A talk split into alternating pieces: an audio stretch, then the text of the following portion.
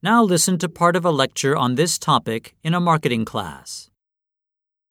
Now, you might know that I'm a big fan of the Central Valley Dragons, the local professional football team.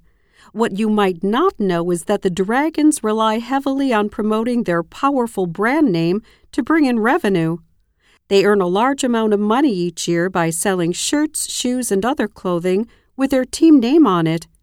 I've got a couple of Central Valley Dragon sweatshirts at home as well, I must confess, as does my husband. Just walking around the campus, you can see a lot of students with the same thing. Not to mention the number of people you can see wearing those kinds of sweatshirts on the city streets.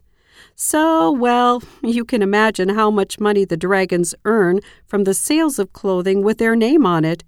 And on top of that, there's Dragon branded footballs, practice equipment, and protective gear. At the same time, well, have you ever watched a game?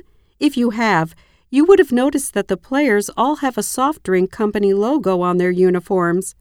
The Dragons are paid a significant amount of money for doing that, and, in return, the company gets a lot of advertising.